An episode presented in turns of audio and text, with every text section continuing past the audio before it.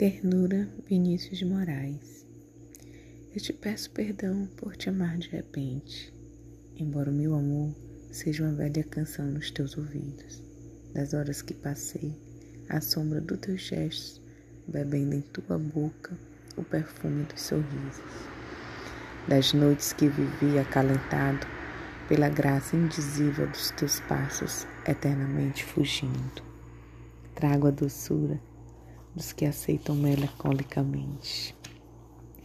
E posso te dizer que o grande afeto que te deixo não traz o exaspero das lágrimas, nem a fascinação das promessas, nem as misteriosas palavras dos véus da alma.